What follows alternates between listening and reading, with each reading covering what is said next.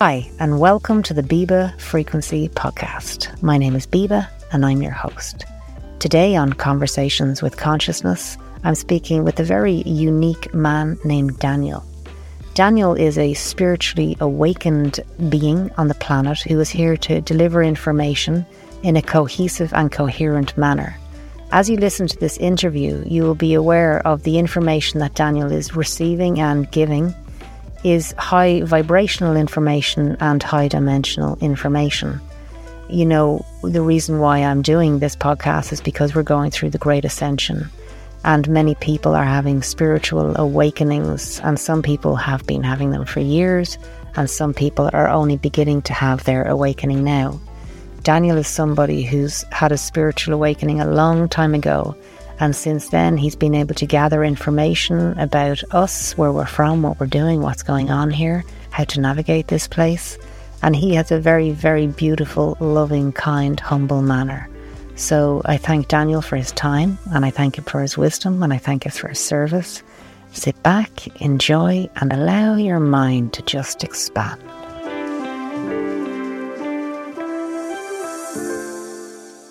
Hey, Biba, how are you? Thanks for having me. Yeah, it's exciting. I'm excited to talk to you because you're very unique and you have a very unique mind. And so I'm really looking forward to what you're going to teach us today and what you're going to help us remember about what we are and what this place is or what this place isn't.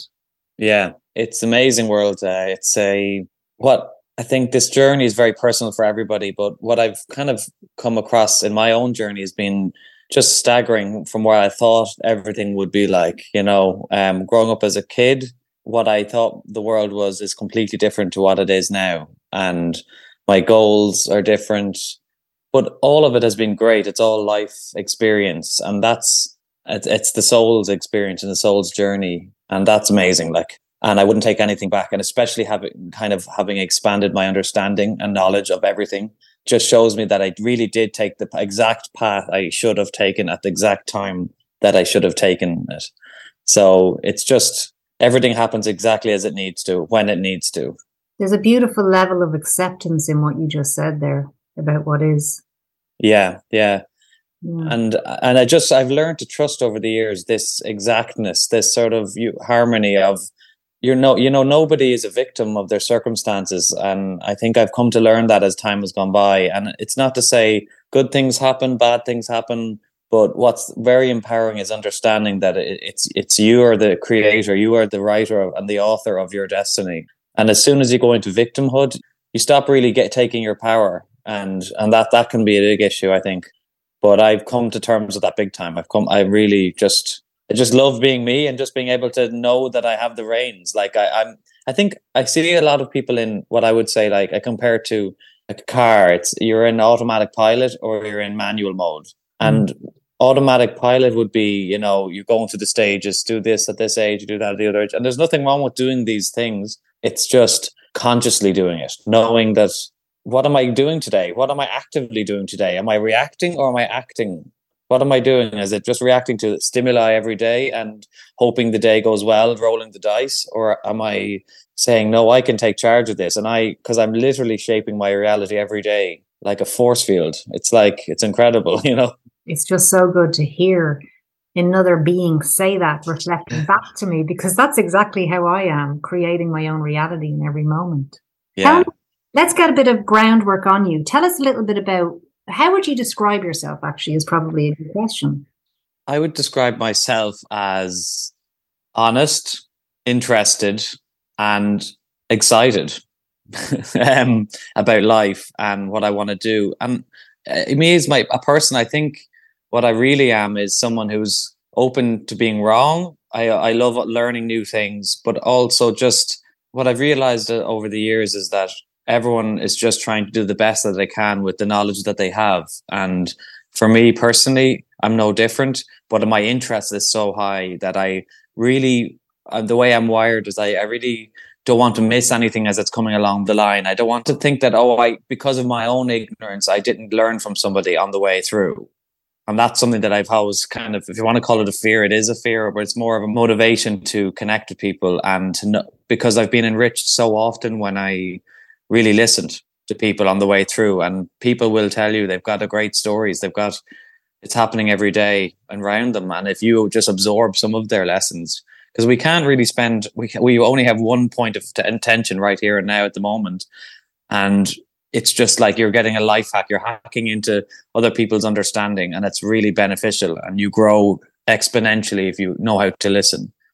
Do you know what i mean Oh, I definitely know what you mean. And as I'm listening to you there, it, you're what you're describing as a humbling. You're honoring that that life eh, and its own consciousness will talk to you in in a multitude of ways all the time, and you're humble enough to acknowledge that through people and through their experiences, that life is trying to talk to you, and yeah. and, and teach you and and shape you and remold you, and you're you're pliable you become pliable. And that's i believe um, daniel that when we're pliable we become super supercharged vessels of light.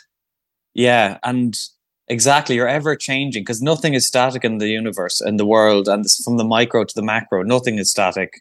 But what is what you can begin to do is trying to formulate a version of yourself that you're happy with that can can grow and expand on. And because I think that even if you think you have a, a, set of belief systems that are solid, it's okay to to actually say no, these were wrong. I was wrong about these, and just update it as it's happening because that's really important. Because then you're just you're unstoppable in a way because you can no matter how bad you you uh, things are, you can learn and grow from it without having to stay in some sort of rigid thinking that will block you going down the line and you prevent you from from actually learning those extra steps that I was saying about that are the, all the lessons that are coming to the line.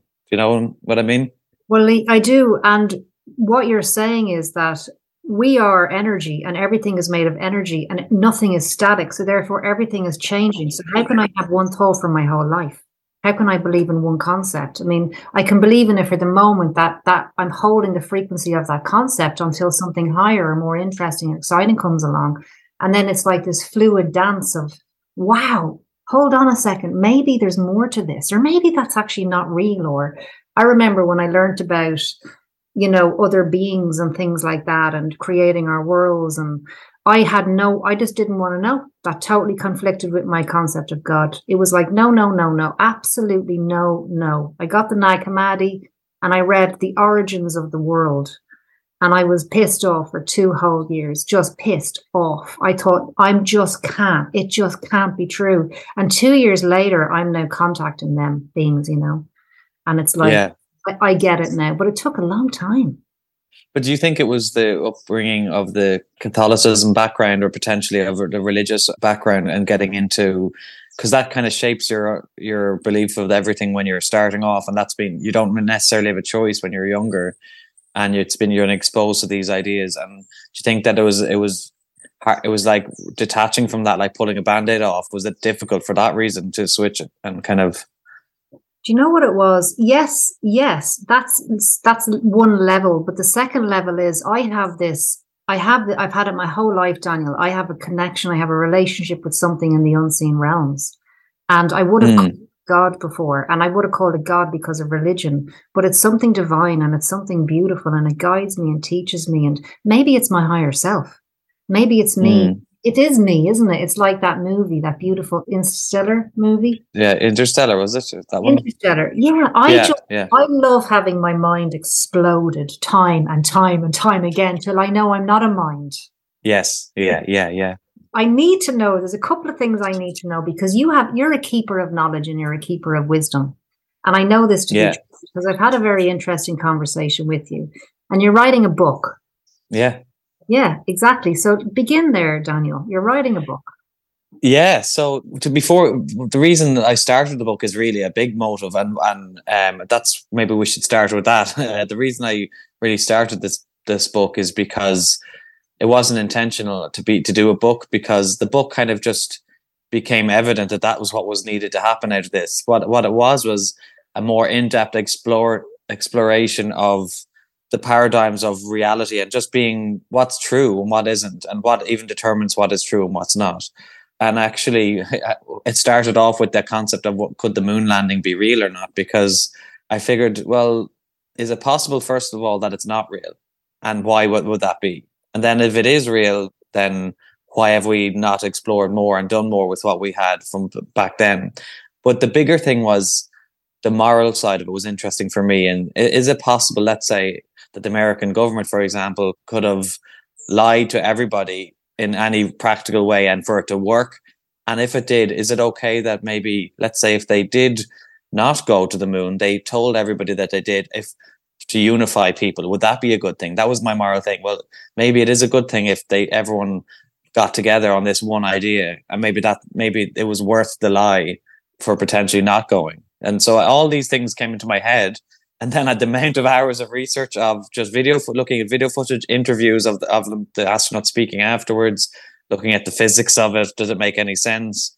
And I think what I've realized in my discovery, that's really set off the the concept of what is reality and are we is it what we think it is? And um, because if something major can be shifted like that, I mean, whether it's Santa Claus or the Tooth Fairy or something like large like the, the like the the moon landing, was how can we begin to to actually level this playing field and figure out where's my base level here? Like where am I in this whole dynamic?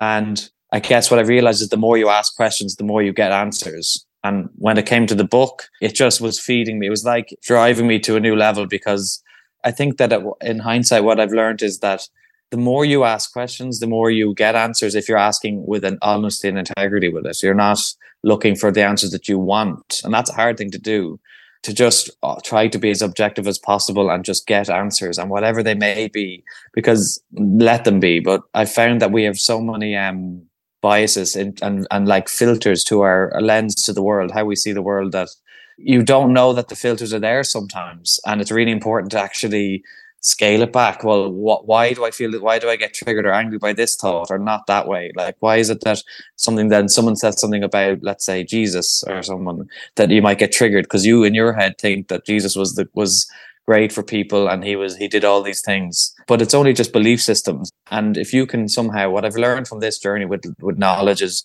detach from as much of those if you're reacting in a highly charged and emotional way to anything that you've been told you still don't have enough power over yourself yet. And that means that you haven't been able to take stock of what is inside you because it's involuntarily coming out and presenting itself in an argument or with somebody potentially or or knowledge that something that knowledge is coming in front of you. It's like that thing. What really t- t- kind of slaps me on the wrist if I am like that is that feeling of well, you're going to miss out on something because of your own ignorance. And I, I'm able to school myself that way and always push on and humble myself by not letting my ego get out of control. You know, and I, and I do see that why the ego does it. It makes sense. It's trying to form its own construct at every moment, and it tries to cr- create a safe space. But actually, that's okay. But you can let that go and br- bring it to the side to allow information in. Because the busier your head is and your assertions are, the less that can come in. There's an old phrase that said something like, if you're talking, you're saying what you already know, but when you listen, you might learn something. You know, like, and there is there is truth to that. And I spent so many years do, on the listening end, and I finally I was hesitant to even begin to be a t- someone who spoke.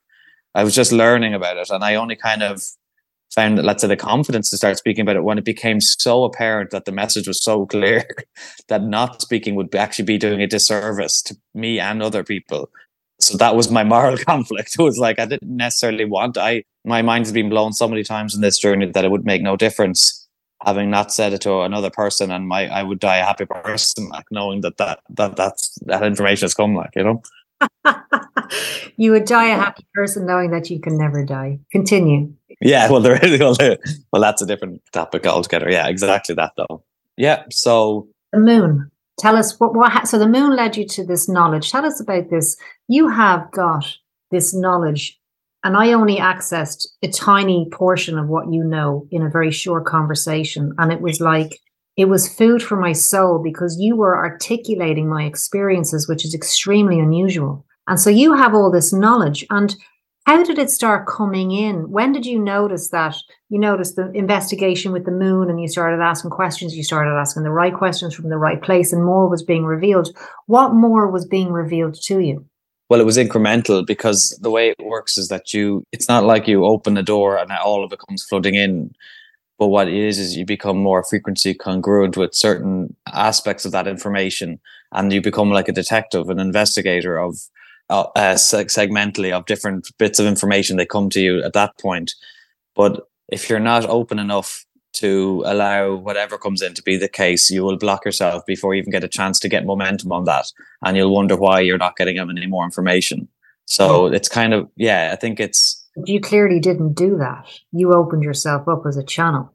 Yeah, and I was just like, listen, whatever happens, happens, and and I'm I'm going to just head for it. Like, and I spent nights and days like without sleeping because I was so interested and let's say obsessed maybe because you get a lot of junk information in as well as as good information and it's trying to process that you're just like a computer trying to figure out what is the bull and what's the good stuff and what makes something more credible than others within that and some things that should be ridiculous and not true seem to be. And then some things that are seem to be they should be true and they're simple are not. And so their paradigm gets thrown all over the place if you when you're trying to investigate it in that way you know? It's disorientating, isn't it? Yeah, it is at the start, and that, I think that's the skill of it, and that's where it becomes very difficult. So let me ask you a little bit about. I'm going to bring some focus into this book because you're not getting away with not telling me a lot of what's in this book. I need people to know what you're actually keeping in that um, vehicle that's walking around Dublin, right? What's going yeah. on? What do you know that we we we need to know? That's a great question. It's to the point, and I like that actually because what it is is there's number one, the number one thing, and there is a, a, maybe an order of this, but to summarize everything and put into words is that the only thing that limits you is the belief that you're limited, and to elaborate on that, there's a lot of complicated reasons as to why that is. But the absolute simple truth of it, the most expanded truth that I have been able to see is that that it's only our belief systems and perceptions that are limiting us and the physics of the world around us. That's the that's the fundamental of it. And that people can do amazing things if they get out of their own way uh, in terms of ego, but also know themselves better. Knowing yourself is knowing, if you want to call it God or the source, as it's often referred to as. Um, the problem with the God idea is that there's a very religious connotation it, connotation, and that can be uh, damaging to some people and how they're it actually can create a block for people learning like i said to you it's like you, you can get triggered unless you keep doing work on yourself. You get triggered by the likes of even the word god could it trigger someone who's supposed to be a science person. And then a science person you know there's all these things. And and what's interesting about it is is on the another thing i've learned is that there's no difference between science and spirituality and art and music. And the only thing that we've done is we've categorized them in segments to try and understand them. But we've also created as a result of creating those labels we've we've inhibited ourselves because we almost say that they they belong in a certain section. Well the music thing is this so that's whatever. And then you know when you do art that's one thing and expression fine. And then you you you studying something under a microscope about microbiology and that's another thing. But you find that the more you dig deep is that everything is is all of them together and that everything the way that you, if you remember ever see like read the likes of poetry like like Shakespeare they always mirror the weather cycles with the anger and emotion. Like say if it's a thunderstorm it'll be the the turmoil inside their themselves during their the frustration that they're feeling at that moment. And there's this there's this blood this lovely sort of parallel always happening and it's it, people call it like it's like nice and poetic they think or it's but there's a very specific reason that those um, thoughts were brought into existence that you can match your mood with things like the weather or that's only one example but it, you know the parallels that happen like because everything is connected in those ways all we're doing is just making a tiny observation of the link when we make when we do those. And it comes across as beautiful because it is but because we've noted it. And that's what being a deep thinker i guess would be is that ability to observe those comparisons and that and utilize the create utilize that understanding. But yeah, it's it's to let's just I'll just scale it back a small bit. But what it's just there's a thing expression called I think they they say as as above so below. That really encapsulates more than I even thought it did when I was reading that at the early days. Um, you can compare it to everything, uh, being from the cellular, the smallest things in your body at a cellular level, the processes to the the massive changes in the in the the universe of the galaxies and how they work. Um, because the more you do expand on that understanding, you do see that they are like that. And it's not only that; it's that I think that particular comment that that statement was made with the in reference to consciousness in general and that consciousness what affects us and this is it's like the butterfly effect what affects you your con what if you're going through some emotional things you're going to get you're going to likely attract through the law of mirrors things that are of that nature at that exact moment because everything is ever changing and um, malleable in terms of your own your DNA, your conscious attention, everything, and they're all working not independently. All they're all working together in a perfect order and in a flawless order. I would say I've lo- I've kind of come to learn that there's there's not chaos. There's just lack of understanding of the complexity. And we just put it down to randomness and chaos, things that happen. And I just think that's naive and it's it's a bit ignorant to say that we know it so well that that oh those things are just silly things like things massive things that happen in the universe that we're like oh they're just random don't worry about it kind of thing but that's that's crazy that logic will tell you that that's not possible because if you look at everything that everything that's so exact and beautiful in nature on the more smaller level we see that there's harmony but i see people judging for example the wildlife and how creatures are and how the, the pecking order of you know how they kill each other and they suffer animals uh, their the parent suffering that we see within you know on a nature program even or one of those shows yeah. you can see and we we do feel for these animals but they are consciousness too and they're working within a, um, an exact framework and some we some of it you could call is um, instinct but instinct is too broad a term and some of it is is they're driven differently to us but they are us mm-hmm. so they're just at a different stage. And I wouldn't say that animals are less evolved actually, because you can't. I would say just to cl- kind of clarify all that is that the source is all of us, and we are it, and nothing mm. can be animated without that power, that under that that source signaling, and that we may think wrongfully that some animal is is more advanced than another because it can do things that are advantageous to it over another at that moment. But all that everything is, and this will bring me back to the very beginning, is that is just ideas. And what do you feel about this? What do you feel about that? And that starts shaping your soul and who you are. And I think that I think that we've got this unfortunate attitude that has developed of com- competition, and that I'm better than you or you're better than me because you did this, this, and this. Maybe whether it's academic or whether it's physicality, how you look, what you do, what you know how you conduct yourself. And i did notice that when you drop that away that doesn't become an issue when you're not being trying to be competitive with everybody and everything isn't so dualistic. Your ability to perceive becomes way heightened and that's a huge huge benefit i think actually. If i drop my comparisons and my how can i compare myself to another when i'm in all things? Yes and you're no less or more. It's it, you're exactly the source just like i am experiencing itself in a different expression. And that's all it is. It's you can't judge that either way. It's just is what it is. And that's why it's just amazing when you can strip all that competition away from it and just see that that's you see the beauty in the simplest things then. the more you simplify it and when someone's telling you something and and even how they tell you it's just beautiful to listen to it because you can see that they're giving you the best description of from their source perspective in that individual and it's just incredible to see because I may have assertions on what I think their perspective might be, but i am already wrong because everybody is, is unique in the exact way that they are. And that's what's so amazing is that I, and I don't have the time to be everybody.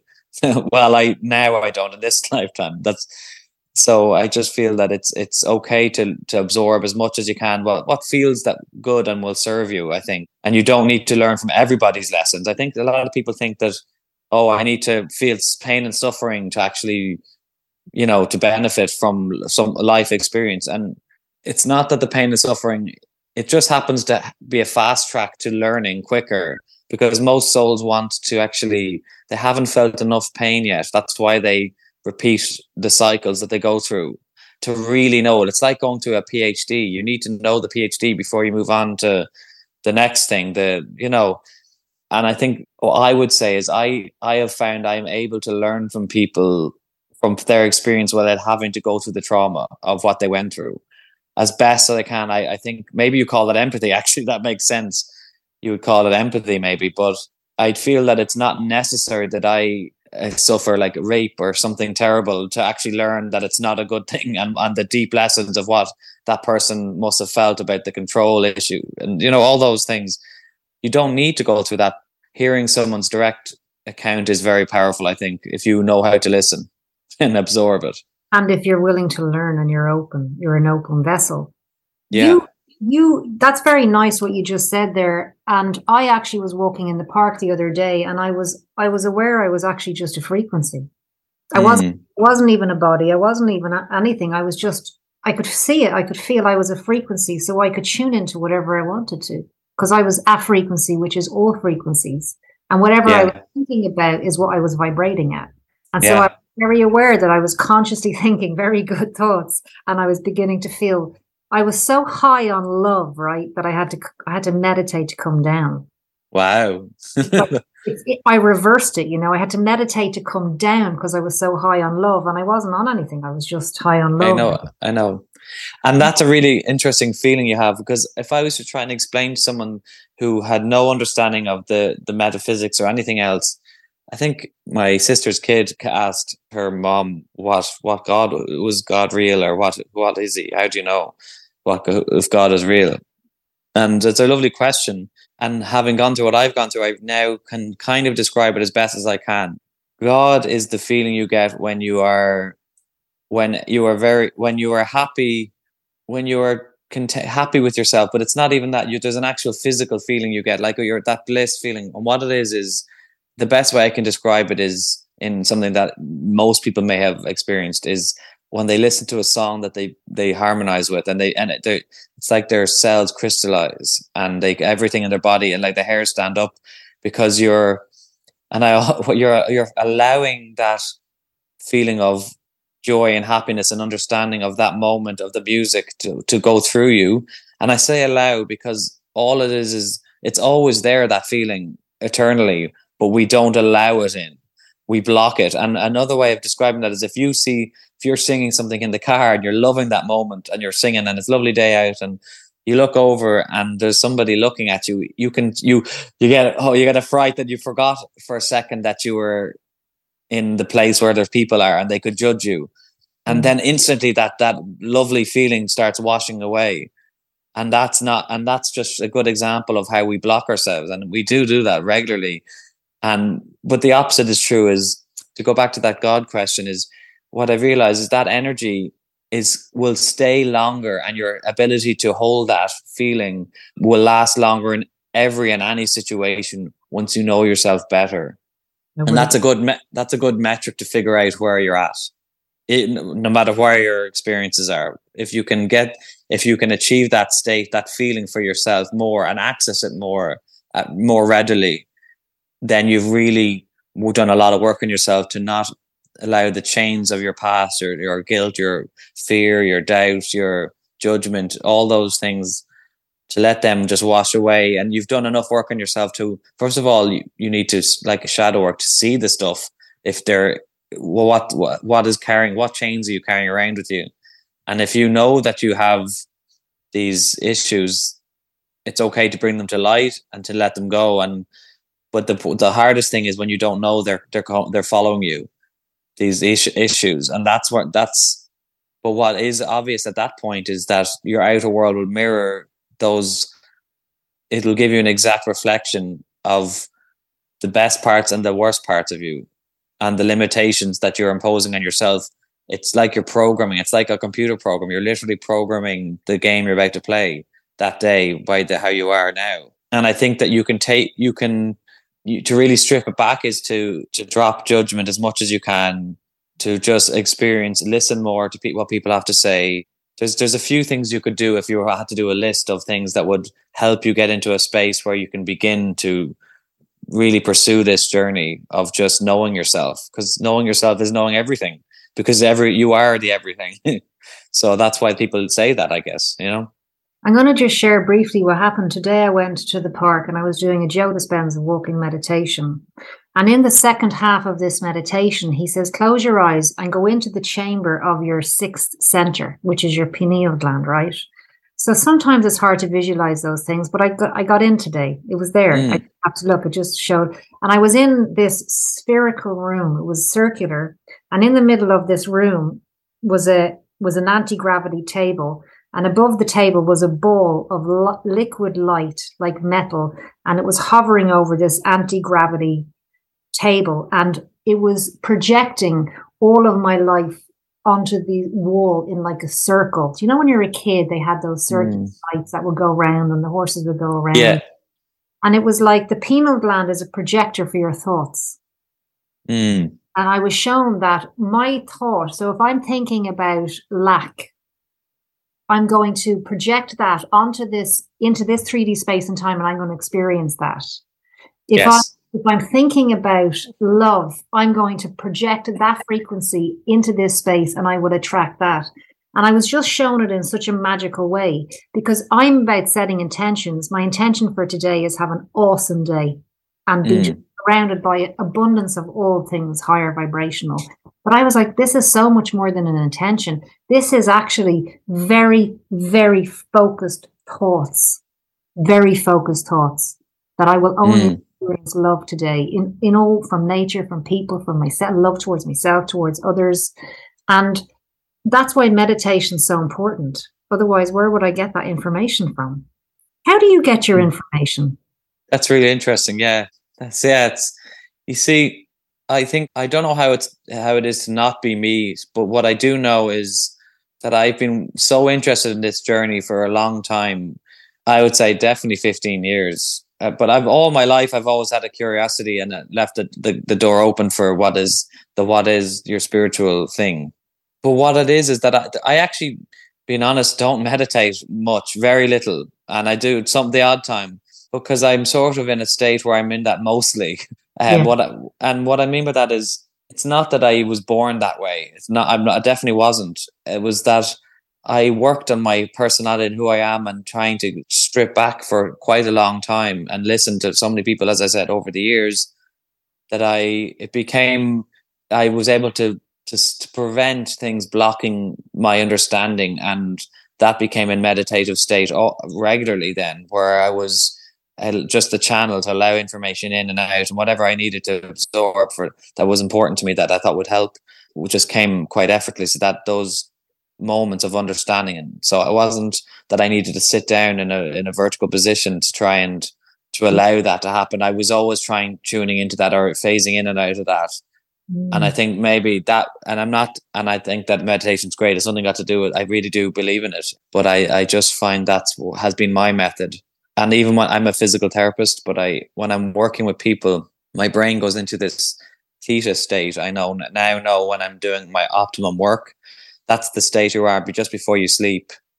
That moment just before you nod off to sleep. It's almost like i feel like a tired like a nausea feeling in my head when it's happening like as if i've done i've had i didn't get to sleep till six in the morning kind of feeling. That mm. just goes over you and you're trying and you're in that state. But i also realize if you i can h- hold that state and then when i'm thinking about what i got I have to do with the, the the person the body that I'm working with, it reacts very quickly to my thoughts and my intentions at that moment when I'm in that state.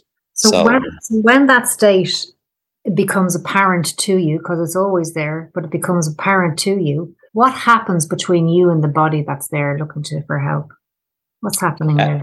What happens is I look, I scan what I see in front of me, like a, like do a 3D scan of the whole entire body, and I can just and I focus on the their breathing, and I can first of all, I know the every the muscles of the body, all the muscles, so I actually know what I'm looking at, and the bones and everything, how it should look underneath, based on the moving pattern of that individual. So and they're moving, I can see like almost like an X-ray, the energy channels, how where energy is flying through the body at that moment through the muscular system, particularly. And that that's if they're moving when I'm doing an assessment, for example. But if they're lying down and I don't know that, I haven't really seen that part I focus on the, I can just see that the body's out of position and where it is by looking at even how it's just at rest. So I'm able to go to the area. I scan the area to figure to get like an avatar of what the person might be, and in my head, I'm able to pick apart the area that is the problem, isolate it, and when I'm near that area, then when I go to with my hand to it, I send the signal to the area going to the spinal cord and back to the area to to, to as if it has healed already, and it catches up then with what I've done. So, like so you're it, an alchemist, really, aren't you? Yeah, well, uh, uh, well, I guess I would compare it as yeah, in a sense, but I would think of it more in in terms of frequencies. I'm able to send the right tune, like it's tuning. I'm able to send the right frequency to the body to, for it to catch up with what it should be, what it, it should have been. And another thing that can, it's almost convincing the body. Through, it's like a telepathic communication. You can. I there's times I've been able to talk to the individual as if I was talking to their head, let's say, but you don't even need to talk address the head when you're in your head when you're on when you're speaking to them. You're you can just address the, the whole body as a unit because the body isn't separate. Even though we have parts to us the more you learn about the body you realize every everything is linked at every level. That's a perfect example of how the universe is. Like i said to you as above so below. It's the same thing when you're addressing the body you are non-invasively communicating with it at a subtle level and they pick up on it so it, whether that's you can send a message to the body like this area is not not not not sore anymore. This is not painful anymore, or that this you can relax the whole leg and into the spine and now into your head. And even just getting that thought process to that person, they'll have a more tense body, and then they'll you'll just see it dropping at that exact moment. So it's there's no doubt in my mind that that telepathic connection is there because I've seen it, I've done it many times over so much that it's it would be ignorant to deny it. It was like how much proof does someone need? And i'm that type that is quite skeptical so it's it's a contradiction in a way. Like no no that can't be even though it's so much there all the time. And the only reason it doesn't work on a day is when i'm not in my headspace. I'm not allowing to work. I'm getting in my own way with either thoughts about anything else or distractions. If i'm just in that zone it's it's a powerful session like it. And even at the subtle levels you know it's it's not always major you know muscles that have been released. It can be just energetic levels where the person's uh, is just calm.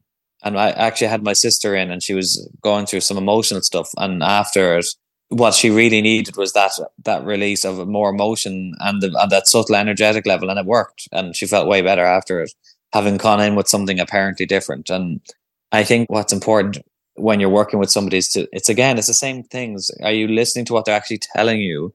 They because they can tell you, you know, I hurt my ankle, rolled over, and it last uh, three weeks ago. It's been really sore, sharp pain in the outside of the ankle, and you go. You then you see that their body language is very twitchy. Generally, they're like nervous. They're always switching sides. Now, I'm reading uh, many things at that point. I'm reading the energy of the person. Are they anxious to see me? Are they uh, happy that I'm? They're finally got someone here. Do they trust me? Do they not?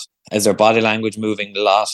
and all those things in a second you're you're taking in to try and f- to figure out and sometimes the best thing to do is say nothing and let them speak what they their mind and when you're a practitioner someone someone trusts they they see you as in a role where i've had treatments where people have just talked and that was the treatment and i didn't necessarily have to say much they just knew i was someone who was genuinely concerned and wanted to hear that sometimes is enough of a treatment for people now, not often. I still do physical work, obviously, but what I find interesting is that if you listen, the messages, listen to the people, really listen to them, and that the, you'll get the answers. And that that really goes for everything that I've. That's how I've learned everything I have is by really listening, active listening. Not I tell me something and I'm going to tell you something straight after.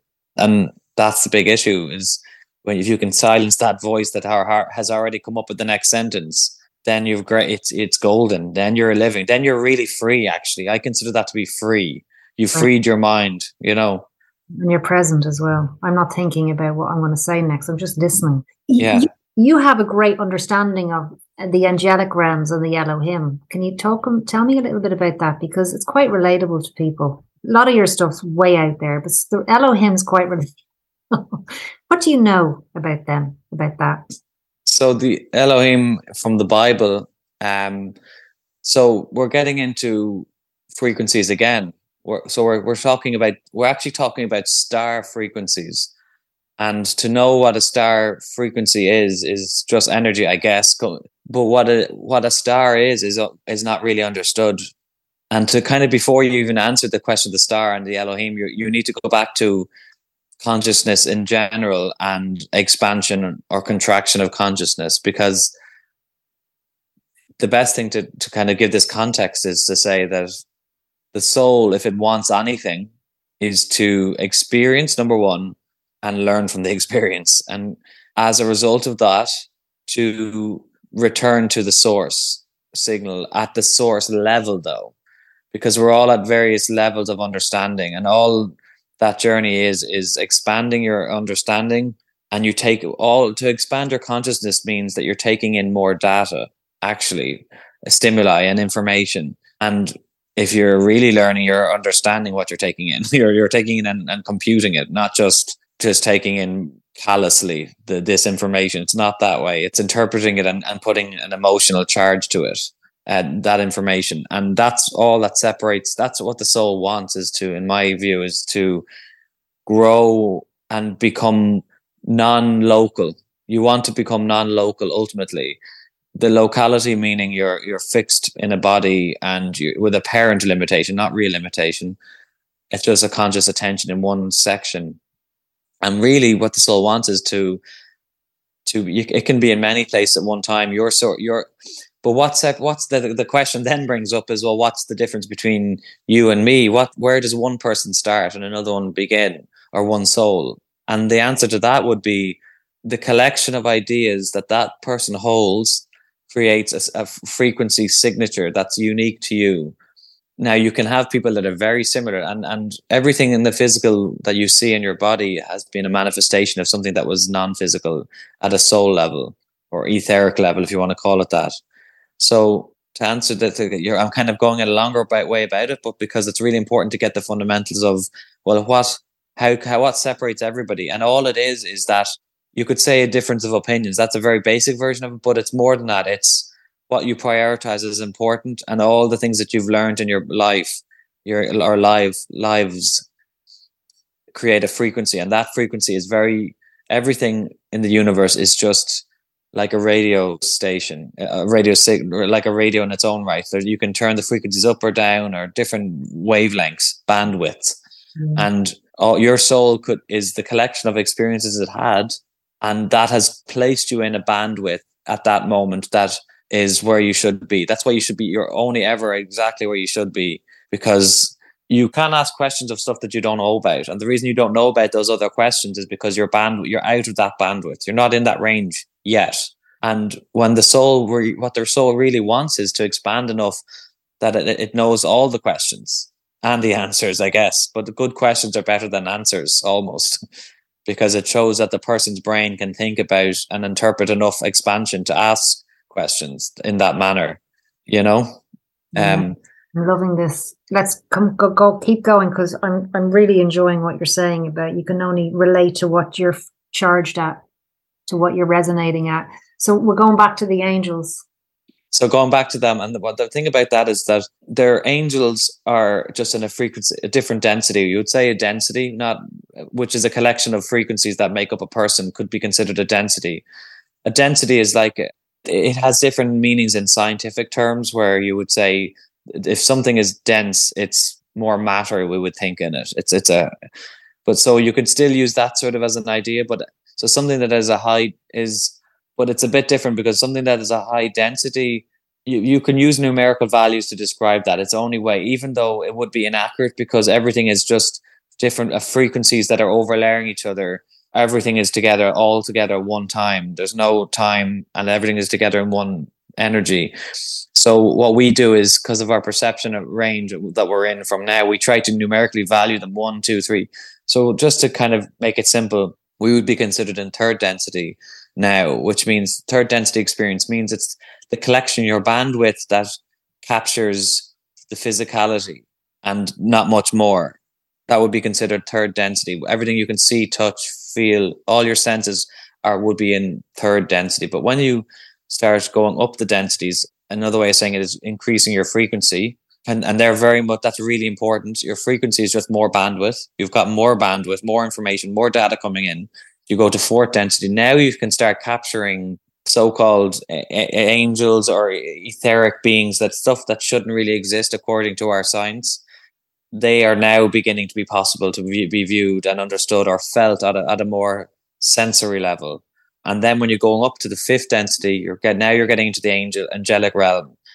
Um, because you see, where we're living on the earth the earthly realm is is a unique one the only planet in the whole universe as far as we know that is in a third density which is quite a low density everything else is in fifth density so at a, at a very minimum the universe is giving out this signature this which creates a default of this frequency around the universe. We're in a in a superimposed third density i would say if anything.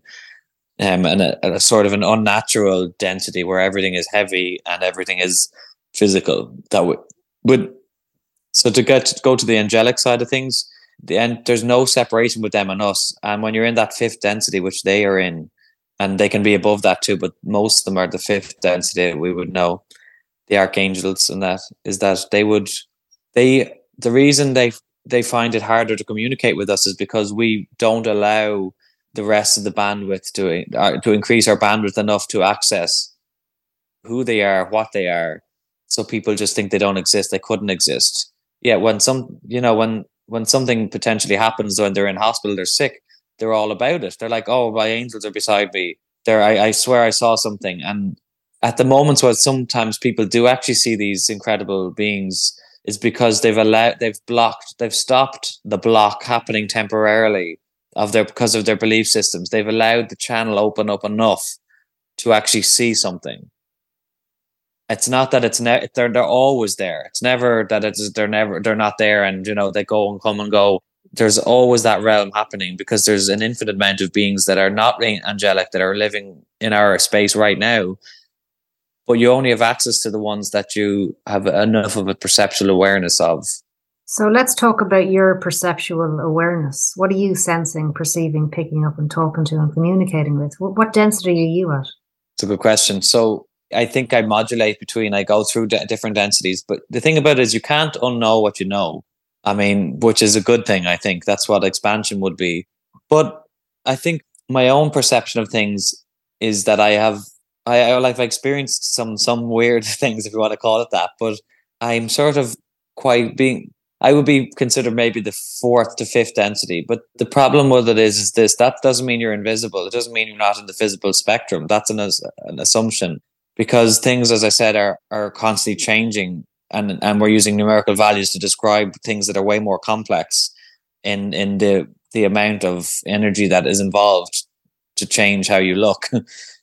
I guess what would be the question though? What do you, what like? Here's the, que- here's the question. Imagine we're all um, on a higher density and you don't have to explain yourself to somebody who's on the third density, what are you experiencing at the density and the frequency you're vibrating at that you can share with me? What are you experiencing? What is it kind of, what's it like being you? Well, you see, you see things as they are, not as you've been told they might be. And it, it it's like an un, it's like you're taking a lens away, a filter, a falsified filter away like in those eye tests, you know, like the lens, you take another one away. It, it, it is a bit that, and it, it becomes uh, so evident and unshakable. The truth becomes obvious that this is what it is.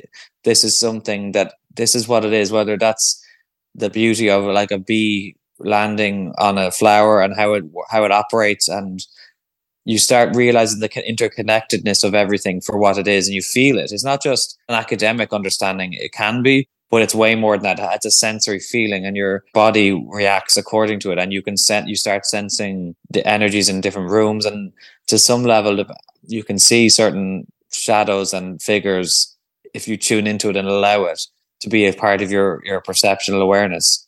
But all of it is is allowing it, and but I feel that I, I've just focused my own self on being the person I want to be, and that that includes being as good as I can be in the way I feel as the man I want to be. And that is protecting me against maybe things that were are not good.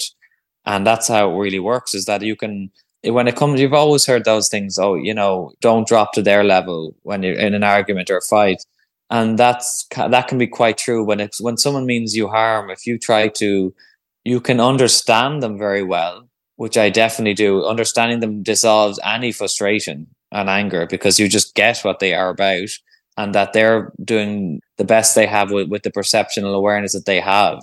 And that's why they're reacting in the way they are with you. Councils. You know about councils, don't you? Am I going in here into the depths of your chambers, your private chambers? No. I like private chambers. Where yeah, you, so where are you now? Like, what's your latest epiphany been, or your latest? What's just like exploded your new paradigm? So at the moment, I'm going to. I'm just going to research, especially about the heart and DNA formation and how the body has a plasma imploding system where it creates a zero point energy in your own body like an energetic torus does. And the way the heart coherence works is that the, the, everything is electromagnetic activity. And that what i'm really really kind of is blowing my mind lately is that that is the you are effectively like a black hole because of this pat- pattern. And what can now be measured in a scientific sense is these rhythms and how there's the Planck ratio it, it, um, is is a number that is very congruent with this imploding system where free, if you were to measure it, you can see the frequency lines, the waves. It's a longitudinal axis of frequencies that waves around itself and, and loops on itself, and that creates, for example, the double helix, that twisting effect. But it also is how the rhythms of the heart work. Even the heart itself is in sections, and what the heart does, and the muscles squeeze one sheet of it squeezes. This squeezes this way, that squeezes that way, and together it's one contraction, and it works in quite a similar way that those that the frequencies work and the layering of that. But ultimately, what's so fascinating about that, and the biggest, this is a huge thing to know, is that that is how you create a zero point energy reactor, which is basically what Tesla created and you see it in the movie Iron Man. It's based on the same principles of how it's when you have electromagnetic activity 180 degrees depolarized by 180 degrees, different phases, a plus and a minus. What you have is a, a charge differential of 180, which creates a it creates a zero point energy, which means that's the same pattern that happens in your own DNA and your and your own the way the heart works to create that imploding and I say imploding, so it's going inwards, both sides. So um, and that creates a self-sustaining energy that can continue, and that's would be what you would call the source, if anything. That signal would be your source signal. That's you, unique to you, and that's the same for the sun, the earth, your body. Everything that exists has to be based on that that signature, which would you call the source signal. And then what you have is ideas on top of that that maintain the the helix, this this the way the DNA forms. There's nothing solid. There's no solid matter in anything. Even that's not solid. And when you see them in pictures, it's only a tiny snapshot of something that's uh, always changing, and it wouldn't be accurate. Two two snapshots beside each other wouldn't be accurate of the same DNA because it's that's how much it changes that quickly. It's always different and always new. And what is similar, and you can read, is you could extract parts of the DNA if you had the technology and take sections of your life and read it out like a story. And each part of the DNA can be sub can be picked apart and shown that what forms the DNA is at that moment is the perceptual awareness you had at that time, if whether it's a trauma or something great, but not everything gets recorded into it. It's like only the things that matter to the sort this the signal or your consciousness will will be put into that DNA as memory. So people who suffer from like Alzheimer's and and issues, they're they're proteins in the brain and and and they're stuck like a webbing almost, and all that's doing is inhibiting neural connections and the firing of the neurons, which is a physical thing. That consciousness is not eh, stupid or can't do it. It's just the the the signal is is the receiver is failing the signal. The receiver is your body and it's the body is failing and but the signal is still working perfectly and there's nothing there's nothing wrong or it's perfect the signal is it's just that the body is not receiving it well enough. And in, in a lot of cases you'll find that autistic kids are, are it's a good example with autistic kids.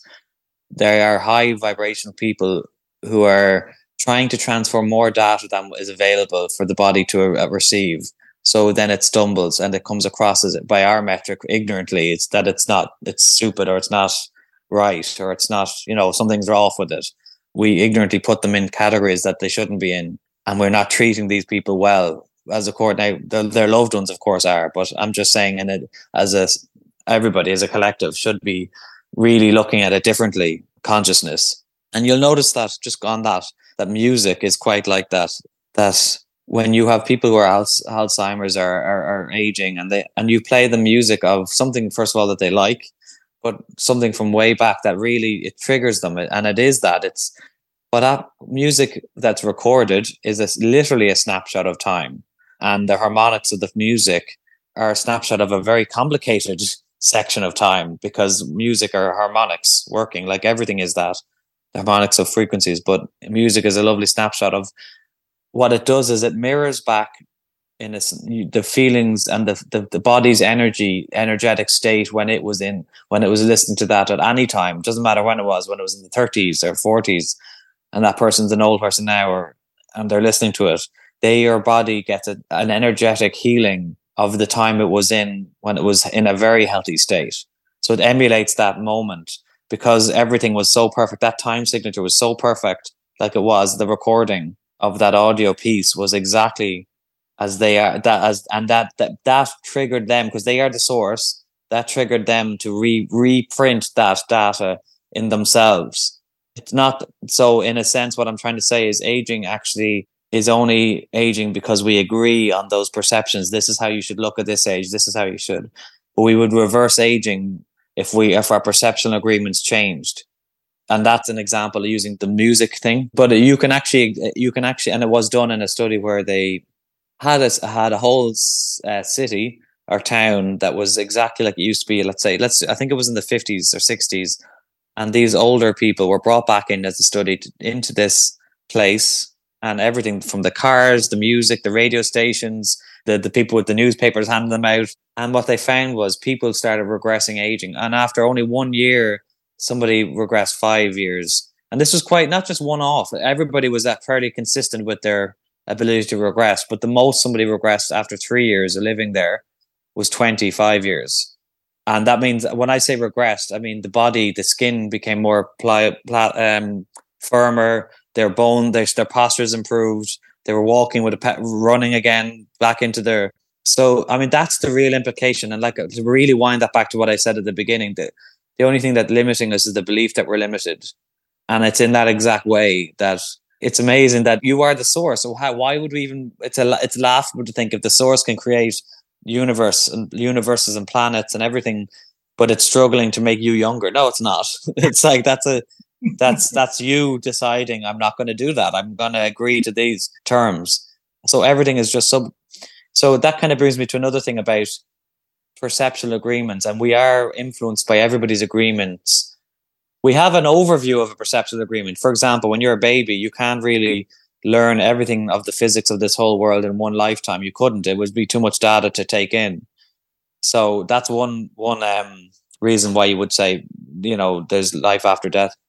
But the perceptual agreements we create everything but we're also subject to other people's creation it's like it can be constructive interference or destructive interference of their frequencies, meaning it kind of averages everything out. It's called it's called the dominant frequency principle, where the highest frequencies will dictate the standard of how society should be, and it will it won't go up to the highest frequency because there's people on lower frequencies pulling it the opposite way, and somewhere between is the mix of everybody's energy in one basket, and that is what we call living on the earth. Is is that is that because people have all agreed to X, Y, and Z terms, it has created an absolute definite uh, solidity to our physics, a, a, consistency and a reliable, predictable consistency because we are being reliable and predictable in our agreement. It's not because that's sub, we're not subject to those laws in a sense. We have created them as a collective. But as you, as an individual, if you are quite a powerful person, you can kind of go into manual mode, like I said, and get out of automatic pilot and then begin to shape your frequency and your new you're able to create a bubble that's so powerful around you that's nothing that even though there's other energies from neighbors to, and everybody around you that are influencing you you become way more influenceable than they do because that's how the dominant frequency principle works is that you're bringing their frequency up just by the nature of you being beside them. You don't even have to say a word. The data is transferred regardless and we're all subject to it. So you might have even had dreams where the neighbors, you actually experience what the neighbors were thinking. And that's because their energy is influencing you as well. It's not just, and that's what I, what I've learned to my own thing is I, I just do me as much as I can and just keep my focus ahead and expand as much as I can and and be the best person I want to be. And that is bringing me to a good places and bringing in what I want back, which is exactly what I am. You get what you are, not what you want back. So so good. It's just so bloody good. It's like the meat on the bone, even though I'm a vegetarian. Yeah, yeah, yeah, yeah. I'm not. a fish. So what really you're discussing there towards the end is when we become pliable and we start creating our own reality and we start slipping away or zooming out of the structures and the agreements and the contracts.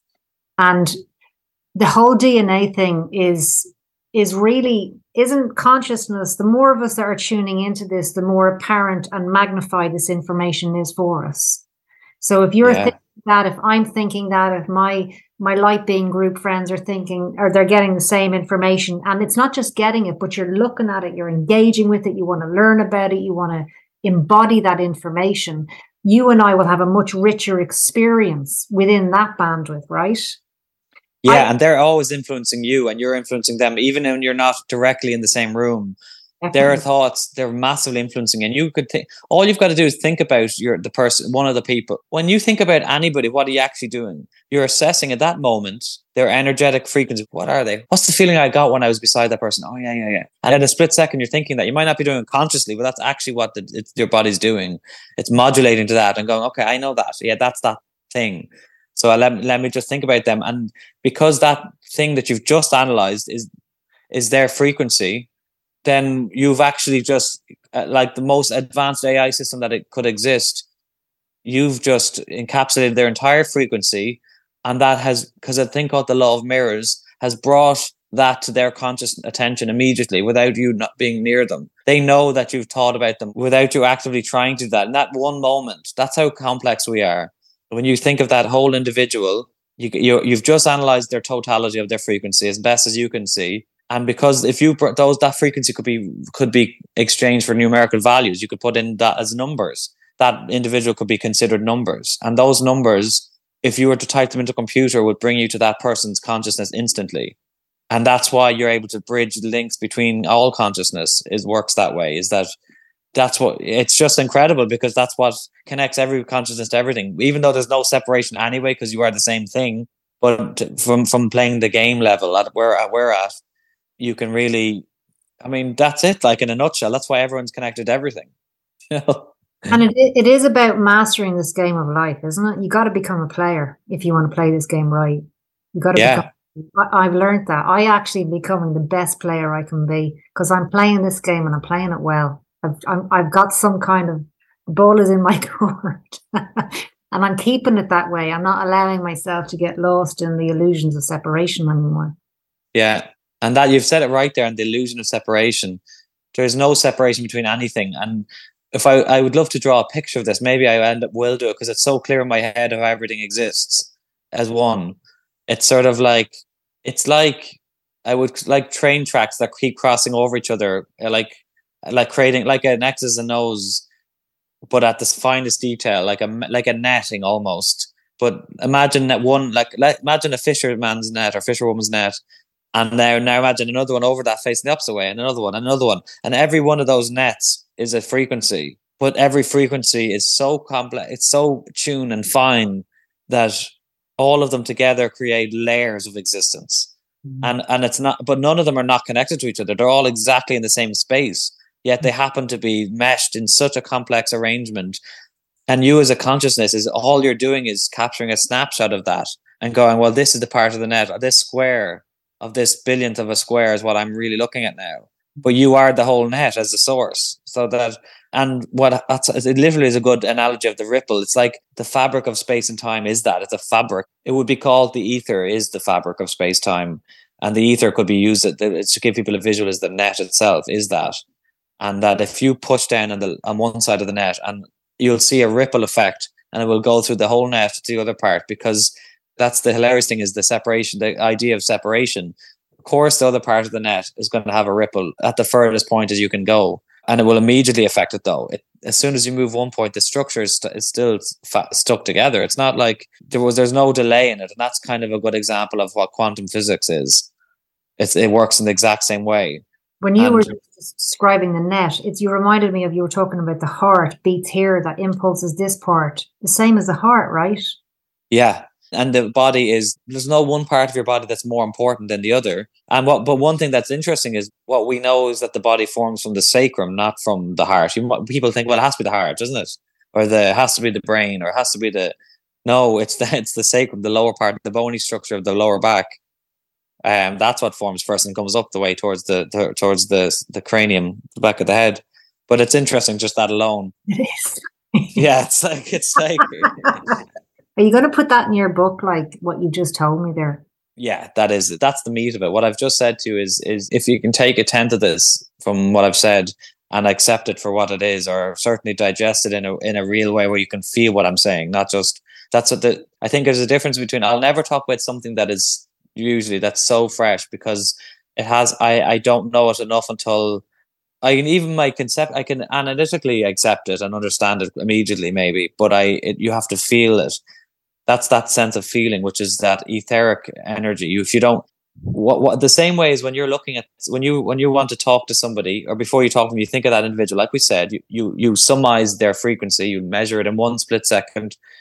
You're doing that with everything, whether any concept and and because everything comes from this etheric realm, which is the non-physical, which is everything has to. It's not that it does, or maybe sometimes no existence can exist without it. And this is where we're going very wrong in science.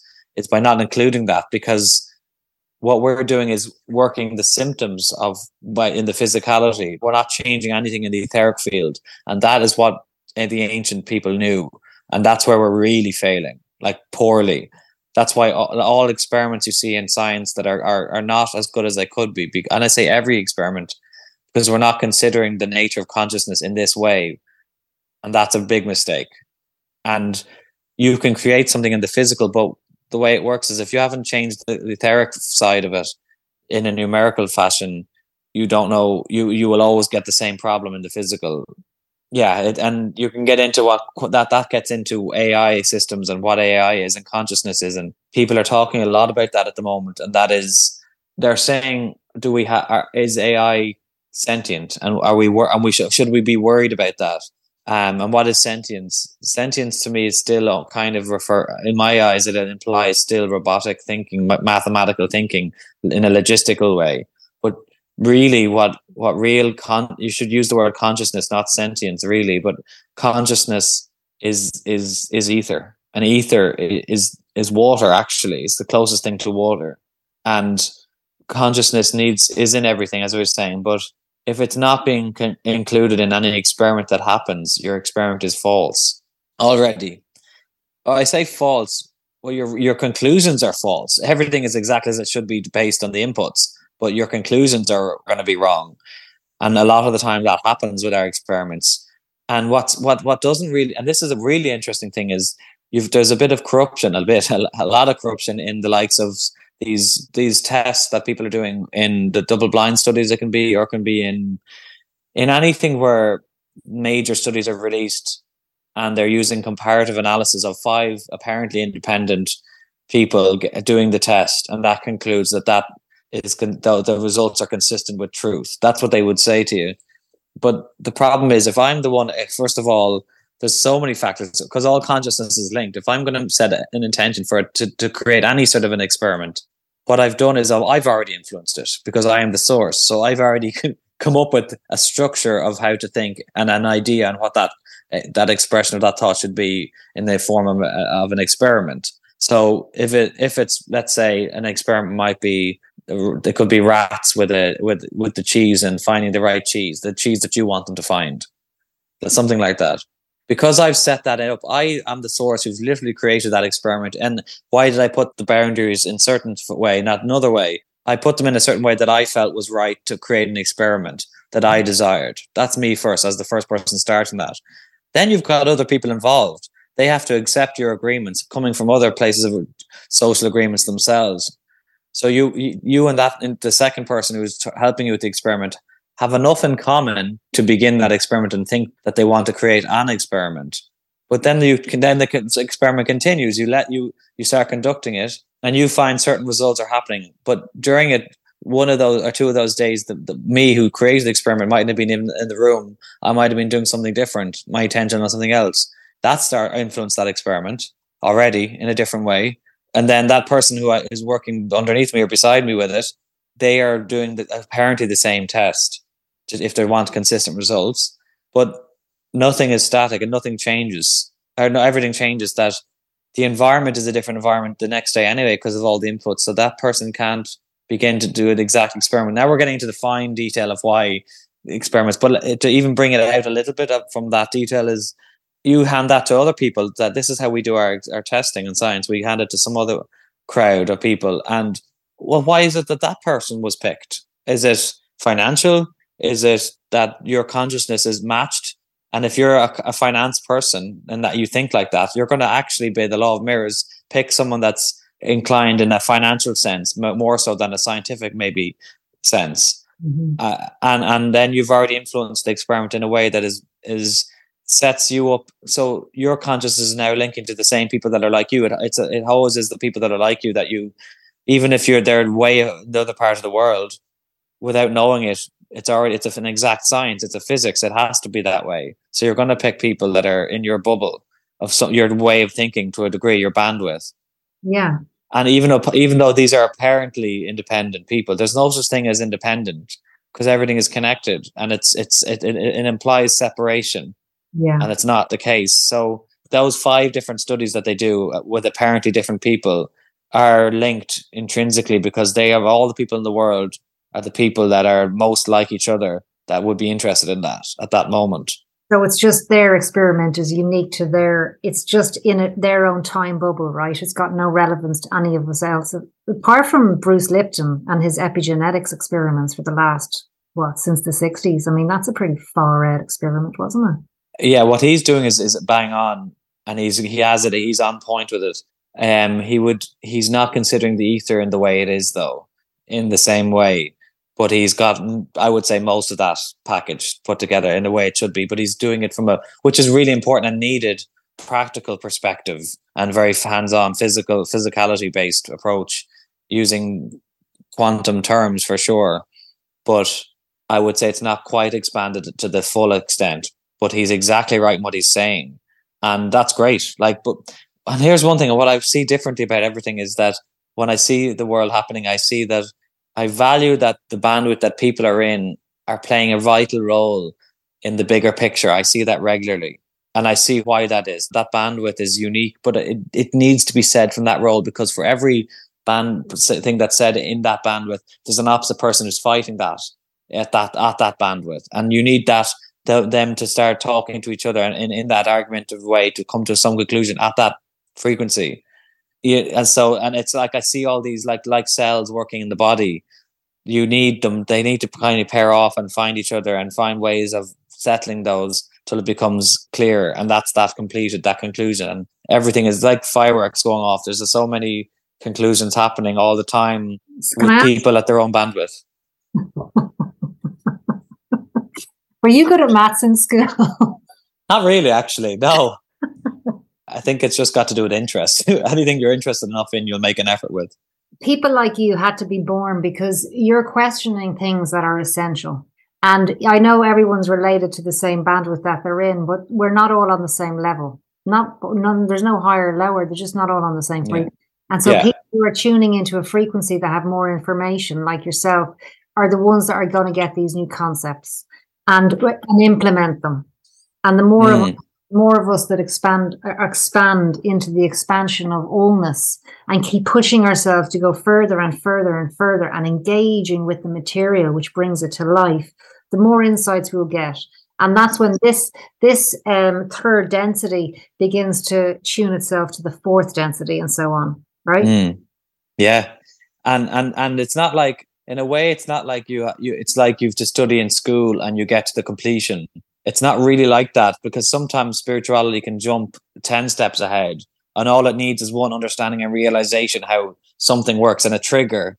And that's what's great about like a chat like this is they might not they might get a snapshot of a word or two that triggers them that that rem- reminds them of something that they already knew in a, in a sequence that they never knew it was in. And that changes their world. It's like it doesn't mean they were less evolved before the conversation. It, they've just been able to unite again or find them that pattern again, or you know, it's yeah, it's just incredible. It's just amazing all this stuff. Like it's it is amazing. I'm like you're quite intense, and I think that's why I like you because I'm quite intense too. But it's nice that you're more intense than me. I feel less intense when I speak. yeah, that's so funny. It is so because yeah, it is intense. You know what I mean? Sometimes for people. It is, yeah. But I think that I've always been that way. But what I've been is not. I never considered the word intense as something that linking it to me. But I see that I now come across as that but I, I would have thought of myself as curious, interested, and but more importantly, like yeah, open, but more like, well, did you really? What are we? What what are we doing here? Like, what's going on? As in, I love having the you can have the banter in it, but I think I've been I tried to be a I have been authentic for every decision I've made, good and bad, right and wrong. And authenticity is everything. When you're lying to yourself, you are you you have another set of issues before you even begin to perceive what's going on around you. But that's a huge thing. But that everything stems from not not being honest with yourself first. like whether you're good and bad bits. Like oh yeah, I'm I'm a devil for I have a lo- I love a drink on the Friday night, or and I it becomes too many. That's an honesty, and it's okay. Like um, and what spirituality is I learned is that you, it's not. It's way more robust than I thought it was. I mm-hmm. thought it was. What, what I mean by that is if you are a good little boy, you'll do these steps, and then if you step out of line of those, you've lost it, and you're no, you're not a good person anymore. That's not what it is. Spirituality is bouncing, bending, realizing all of it is good. All of it is just in, interesting and mixed and un, and an experience, and it's great. And you won't live a life if you you first of all just live. Don't don't don't be afraid to be step outside the boundaries. And if but that doesn't mean you go inherently looking for negative things. Of course not. But or trying to hurt people ever. But I kind of learned at the start. My experience of it was before was have to be so strict with everything. And down the line, that's exactly what it is.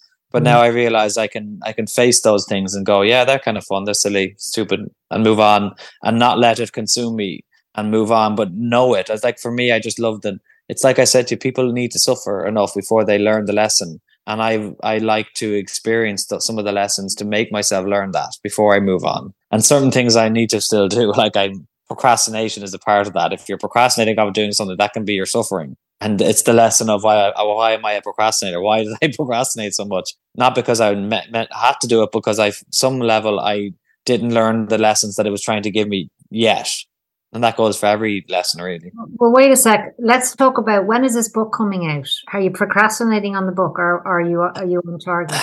Well, as I said, yeah, I'm coming to. I've just opened up a whole a chapter for on this this the heart coherence and and the longitudinal um uh, the frequency and and just trying to.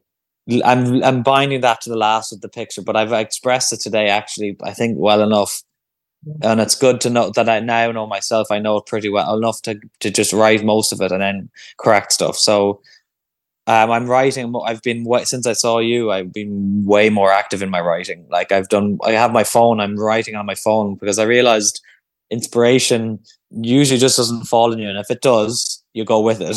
It's like you know, if I set myself up in my room and have my desk ready and everything, and I I say you have to do that, it sort of takes that creative feeling out of it. And you're never going to get the right moments and sometimes you have to do it. I know that when it comes to exercise in health it doesn't the, the inspiration really doesn't fall on you. Sometimes you just don't want to do it but you got to pencil it in and do it. And basically i'm saying is i need to be more strict but i found a way to use the inspiration when it's there at least that and because that often sets the sets my talking so i can write it more out and more and more but it's like a block of if you don't begin the writing, nothing will happen. So you just have to go with something, you know. Yeah, have have your notes open. Just something I want to share with the DNA before we close this out, and you might there might be something else you want to say. But I was shown my timeline a few years ago. I was shown my timeline uh, in a vision but I was there. I was in my body on a beach, but I was actually on my timeline and I was being shown it and I was shown how to heal my timeline because it's all in this now moment. So I could see that. So now I understand what that means and I feel it. Then recently during a quantum healing session, I was in this realm and in this realm, I was, I asked, the question was about my DNA. I want my DNA to go back to its original source code. That's the term I would use. You had another term which I quite liked. What yeah. What was your term for the DNA? Original? Yeah, with the source signal. Signal. It's a pretty close. Pretty yeah. And so I was in this realm, and this this being who was kind of fuzzy was said to me, "Are you ready?" So I said, "No, I'm not ready because I don't know what you're talking about. I'm not just taking on something without knowing in future. I've learned to ask, what is do I have to be ready for?" And he laughed at me, and he just said, "Are you ready?" I was like, "Okay, I'm ready." And he put this scroll inside of me, and I knew instantly. I wrote that. I was the original source that wrote that scroll. So when I do forget in this third density that I am the light and I am all that. My original source code DNA was activated in that moment. And it's an unfolding. It's not all going to be given to me today. As you said, you don't walk in the door and you know everything. There's doors, yeah. doors and mirrors within mirrors. And I actually totally understand what you're talking about with the DNA because I experienced that and I was shown that in a spiritual experience. And how I was the original writer. Isn't it so beautiful? It's such a love story. It always goes back to love, how I created this capsule of pure divine light. So when I was in a time such as this, I could reactivate that. So I go, ah, mm. you know, setting up beautiful scenarios for myself along the way of my journey as a light being, I guess. Yeah and it is that and you are it's always it, it is complete your dna as it is. It's just not being act it's not as active. You've latent dna that's just not being activated as much. But but um yeah and all activation of the dna is is is reframing how we think of ourselves and our environment. And as soon as we keep putting limiting beliefs based on that those what neurons fire together wire together is a true statement. But it means if you have certain belief systems that are hardwired in yes. exactly in, it then and as a fund as a foundational block then if you don't know how to unwire those if you feel they may not be the right block to go in as a heart you need to be malleable that way. But but ultimately your knowledge is is is is in the scroll and think that you would have gotten the information it's there. You have it there as it is. And what we do is we tend to it's like a game settings. We turn the game up to difficulty level hard or easy, and depending on what we really want, is it's like the computer game and that like Avatar or something is that we can put in a, these limitations, apparent limitations, and really to amp them up because of the excitement that will give the soul to say, "Look, I just played. I played the the, the poor man who who found his feet at, and then became a millionaire, or something like that. Like that's a great game. Imagine what a victory story that is. Someone from nothing but actually like that you often and i would say mostly turn up the dial of that yourself and that's the difference between automatic pilot and manual mode. You can put in you can also put in an automatic plan for yourself. And if you're happy to just go through stages you can do that. But manual mode can be more exciting because then you're you're altering the game live. You're saying no actually even though we had these certain agreements i actually don't have to do that because i'm everything the source. I don't really need to. I can just head this way and let's create a new set situation. Okay. But everyone's individual, and the reason they come here is very different. And when you're talking about the DNA, is some people want to be able to access that DNA as in this lifetime. Some people don't. That's all good. It's not more or less valid. It just is that way because that's their decision, and that's perfect. Do you know? It is perfect. Can I ask you if someone's interested in learning more about you or reaching out to you, where would they find you? That's a good question. in this density for the moment. um, just I, I know. Yeah, it's a good question. I, I've been using my Instagram account more in terms of actually, I have a lot of knowledge put up on that stuff, bits, but it was my own personal page, but I've kind of adapted it uh, as time has gone on and put up a lot of information on this. Maybe I'll just give that. I don't know yeah, for the moment. And we'll put a link as well. What is it? It's Dan underscore Ryan four at, Dan at that. Four. At what? Yeah at it's Instagram at a, so that's the Instagram handle. So Dan underscore Ryan four at Instagram or whatever.